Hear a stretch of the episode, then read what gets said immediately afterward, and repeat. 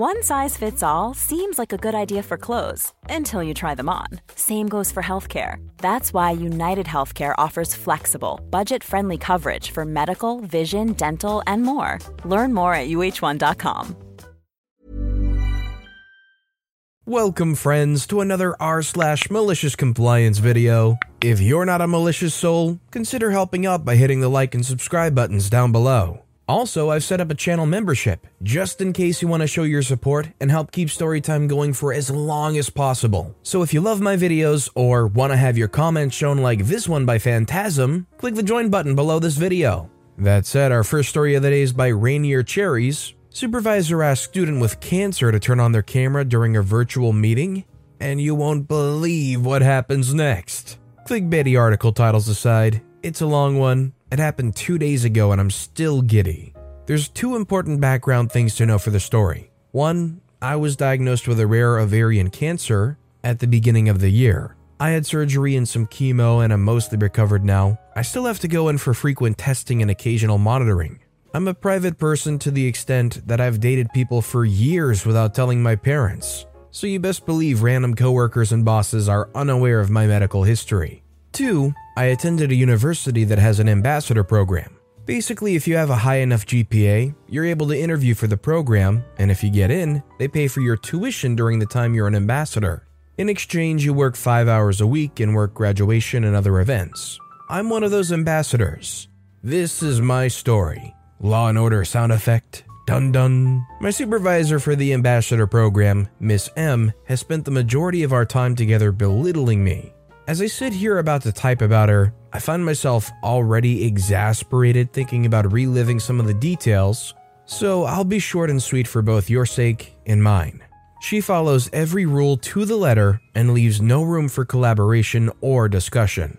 As an example, we use Microsoft Teams for communication, and she has us clock in and out in a group of 20 people by saying, I'm here and I'm leaving so every day you have to scroll through dozens of messages to find anything of import, and listen to notification sounds every time someone so much as takes a lunch break. I suggested using the time clock function on Teams and even offered to set it up for us, and was told that I was deliberately undermining her position. Another quick example is her vehemence when I told her I didn't have any social media to advertise the college.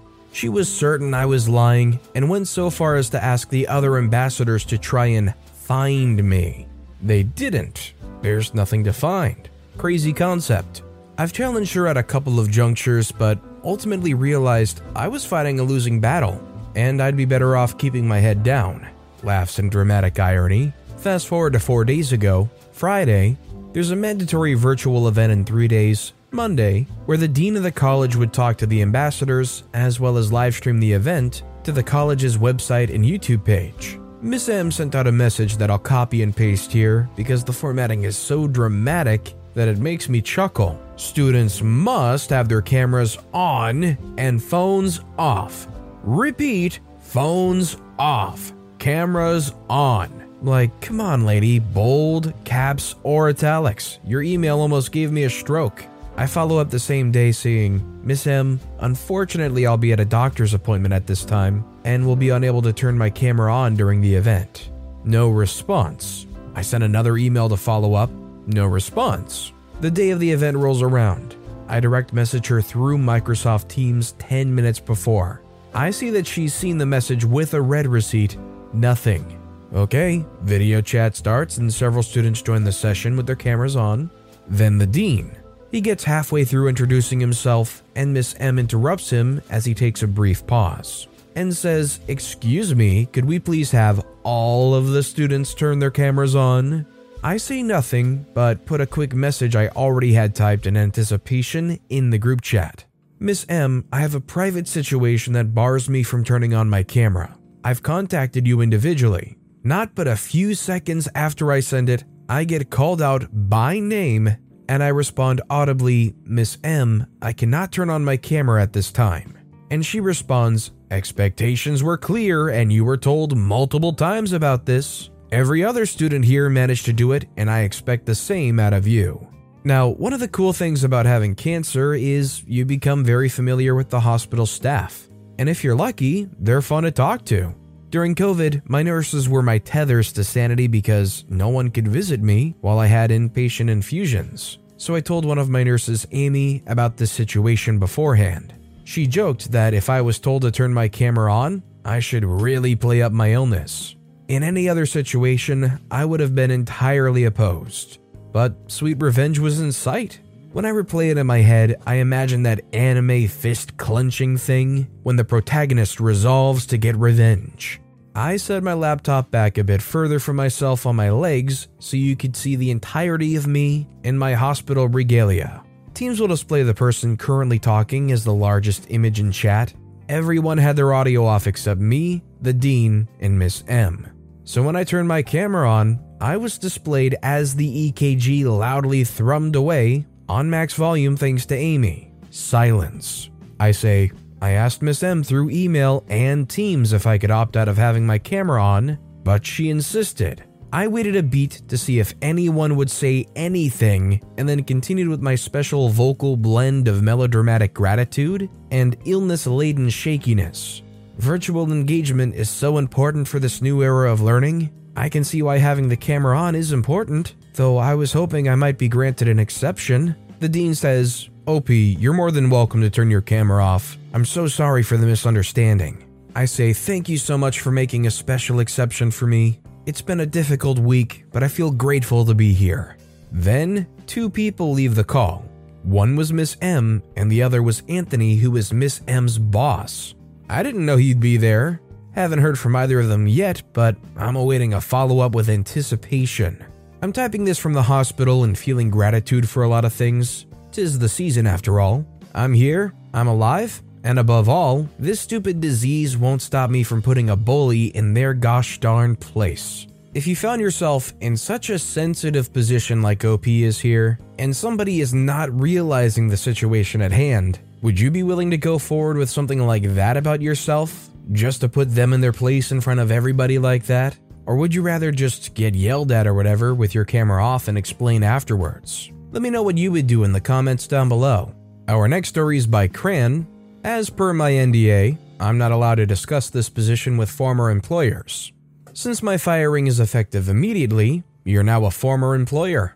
Gather round as I tell you the story of the time I got fired at the worst place I've ever worked. From day one, it was a nightmare. There was zero onboarding or training. I was simply given the login info for a couple of different websites and told to get to work. This company planned large conferences, and I was in charge of speaker coordination. I was the only person in this role. The information solely resided with me. Not a big deal, I say to myself. I'm good at thinking on my feet. I'll just ask questions when I need clarification on something. That turned out to be impossible. My manager's first language wasn't English. I'm all for learning new languages. I think it's a great skill to have and it takes a lot of work, and being able to speak multiple languages is impressive. The problem was that her English was so poor that it was very often hard to understand what she was trying to say. I once asked if she had time to hop on a call and explain something to me, and she responded with, No, OP, self skills is a must. I am bird without head. It took me a few days to find out what she was trying to say was that things are hectic. She was running around like a chicken with its head cut off, and she needed me to be self sufficient. Regardless, I did my best in the position, Small mistakes happened here and there, but overall, all the speakers were very happy and felt well supported. I struggled on the communication with my manager, but I thought the company was happy with my work. Until four months in, when I was randomly pulled into a meeting with my manager, HR, and legal. Effective immediately, I was fired. I asked why I was being fired, and why was this the first I'd heard of any problems? Why wasn't there a write up or a verbal warning? My manager said it was because the 10 minutes I ran the analytics it takes me to respond to an email was too slow. That was a BS reason and we all knew it. If you don't like me personally, fine. But don't try to make this seem like I was a bad employee. To be honest, I was furious. We do the exit interview with HR, and then she asks me to send over any documents I had. We worked on personal computers remotely and describe where I was at in regards to our next event and our speakers. NDAs are really common in this field. I've signed one at every job I've ever worked. but this employer's NDA had a clause in it that worked to my advantage. I said, as per my NDA, I'm not to discuss intimate details or share documents relating to this position with any employer, past or future. Since this firing was effective immediately, you're now a former employer and I'm bound by my NDA. HR hem and hawed a little bit, telling me that of course I could speak to them about it. This was about their event. I pulled out my copy of the NDA, always save contracts, and pointed out the exact clause and said that it clearly stated that if I violated this NDA, I would be sued. So, no, I couldn't talk to them about the position. HR turned to legal, and legal pointed out that I was technically correct. They were a former employer, and I was bound by my NDA. They fired me 17 days before the event. They didn't have time to start over from scratch. I still keep in contact with some of my coworkers, and apparently the event was a crap show, and the manager nearly lost her job because of it. Over half the speakers pulled out once communication broke down. All because I take too long to respond to emails. Honestly, I think what I'm struggling with is what the actual reason was. They just didn't like OP? Was it the communication barrier? Did OP ask for too much help? Overall, it seems just dysfunctional from top to bottom. Something good to note though if somebody fires you effective immediately, you don't have to stick around and answer their questions. If somebody fires you effective immediately and then asks for all the information you left behind, you can tell them that you're doing some consultation services and they can pay up if they want that information. You can't tell me that I'm out of a job and I'm not employed with you anymore and expect me to just be like, oh, okay, well, that sucks. Anyways, what I did before I got fired was this, this, and this. I would be like, oh, you jerks, okay, I see how it is. See you later. And our final story of the day is by Suki Suki 5 Buki. HR tries to gaslight me and screw me. They end up bending over backwards. I work for a multinational consulting company. I just recently finished my engineering degree, and since I was already working there as an intern, when they offered me a full time job, I figured I'd accept it while I looked for another job that I would enjoy more. The project I was in was a complete crap show. The client was always angry at us because we were late on our deliveries constantly, the project leader was a good guy but didn't have a clue about what us pawns were doing on a daily basis and would chew everyone out whenever things didn't go as he planned. And the project itself was boring as heck, so there really wasn't any challenge or opportunity for learning anything valuable. To top it off, while most of my coworkers were cool guys, some of them were slackers that just try to do the absolute minimum, and oftentimes not even that, which usually meant more work for me. There was a huge amount of turnover too, so high that I was one of the vets, despite having been there for only six months. So the project never really felt to be getting any traction. To be fair though, they always treated me well and with respect, so nothing to complain on a personal level. After two months with my new contract in that sucky project, I finally found a job at another company that I really liked. Salary and other benefits were far better than what I had at the moment, and the project was much more interesting.